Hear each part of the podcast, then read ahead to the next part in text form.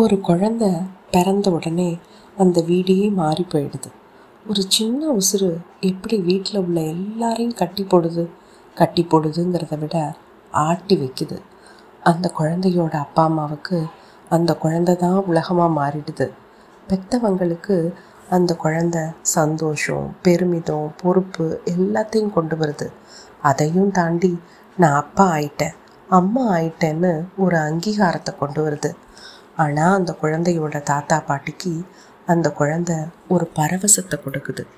அது அப்பா பக்கமாக இருந்தாலும் சரி அம்மா பக்கமாக இருந்தாலும் சரி அந்த குழந்தைக்குள்ள தான் பிள்ளைய பெண்ணை திரும்ப பார்க்க போகிறோன்ற பரவசம் அது. அது மட்டும் இல்லைங்க அந்த குழந்தைக்குள்ள தன் மூத்த தலைமுறையையும் தேடுவாங்க.